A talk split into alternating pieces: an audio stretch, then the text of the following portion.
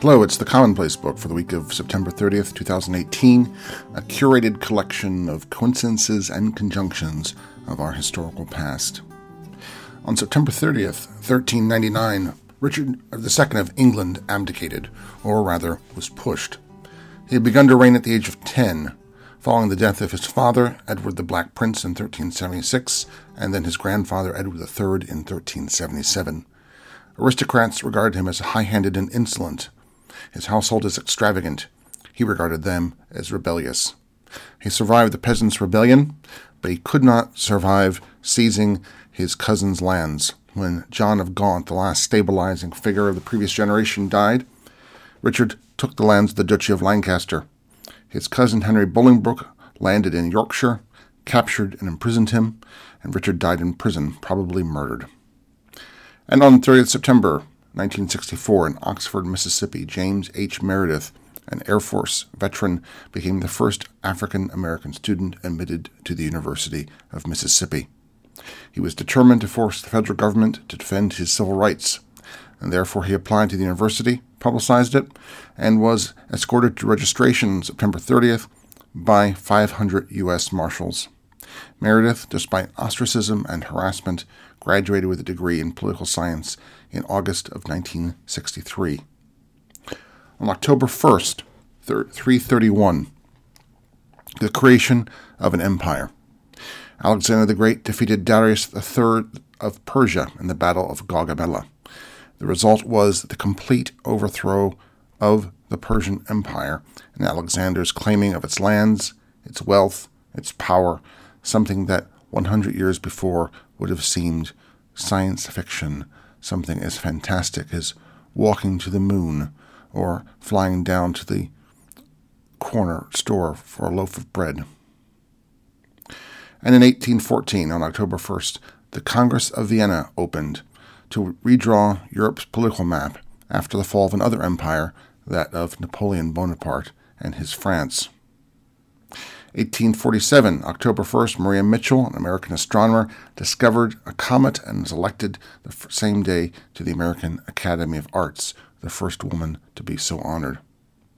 On October 2nd, 1501, Catherine of Aragon arrived in London due to marry Arthur, the Prince of Wales. But in fact, Arthur died, and she was wedded instead to his brother Henry, who would become Henry VIII.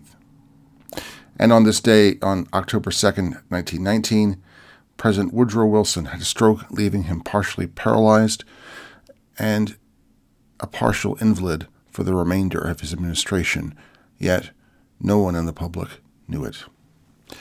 October 4th, 1537, a great technical achievement the first complete English language Bible, the Matthew Bible, is printed with translations by William Tyndale and Miles Coverdale. Most of the King James Bible, the much more famous King James Bible of uh, 80 years later, is actually based upon the translation by Tyndale, and most of the Psalms now chanted or sung or read in the Anglican Church are Coverdale's Psalms. And Equally technical and equally amazing, on October 4th, 1957, the space race began with the launch of Sputnik, the first orbital satellite. On October 6, 1973, the Yom Kippur War began. It was a sudden surprise attack on Israel by its surrounding Arab enemies on the holiest day of the Jewish year. It began uh, with, in, among other things, the Egyptian army crossing the Suez Canal and breaking through Israeli defensive lines, something the Israeli army certainly believed was impossible. And on that same day, in 1981, at a military parade to celebrate that initial Egyptian victory, Anwar Sadat was assassinated by Islamicist radicals from amongst the Egyptian army. Born this week amongst famous historians is George Bancroft, October 3rd, 1800. He was an extraordinary man. He entered Harvard when he was 13 years old, son of a Unitarian minister, graduated when he was 17. That wasn't too surprising, it had been done before. But then he went to Germany, one of the first to do so. He spent years there, studying and finally getting his doctorate from Göttingen. He also made a sort of grand tour of European intellectuals. There was hardly one famous thinker, scientist, or savant in Europe that George Bancroft did not meet and, to some extent, befriend. He returned home. There, he taught briefly at Harvard before becoming, like so many of those who would eventually return to Harvard from German universities, disgusted at its backwardness. He set up a secondary school, one of the first boarding schools of its kind in New England, the first of many to come. It didn't last, but it achieved a short lived fame. He was appointed collector for customs at the port of Boston, hired Nathaniel Hawthorne, among others, a way of patronizing the intellectuals and the literati of New England by giving them a civil service post. In time, he rose up the governmental ladder, as it were, became James K. Polk Secretary of Navy for just uh, about two years, but in that time, while Congress wasn't looking, he created the United States Naval Academy at Annapolis, selected its position, uh, swapped some land about, got some funds out of the back pocket of the Department of his Department of the Navy without Congress looking, and before you knew it, uh, midshipmen were studying in Annapolis, Maryland. He was eventually a special minister plenipotentiary to London to settle several treaties. While there, roomed with none other than the historian and essayist Macaulay. Eventually, in the late 1860s, after having been a war Democrat through the Civil War, he was appointed to minister to Prussia, drawing upon his deep contacts within Germany, his German fluency. He became ambassador to the Prussian Empire for seven years. But that was not Bancroft's full life. Beginning in 1834, he began to publish his History of the United States, a history of colonial and revolutionary America that became a sort of Teutonic template for history to come. It was also a classic example of what might be called by Herbert Butterfield, another October historian, the Whig interpretation of history, a study of what Bancroft certainly saw as nearly inevitable progress. Here's a little bit of the introduction of Bancroft's History of the United States.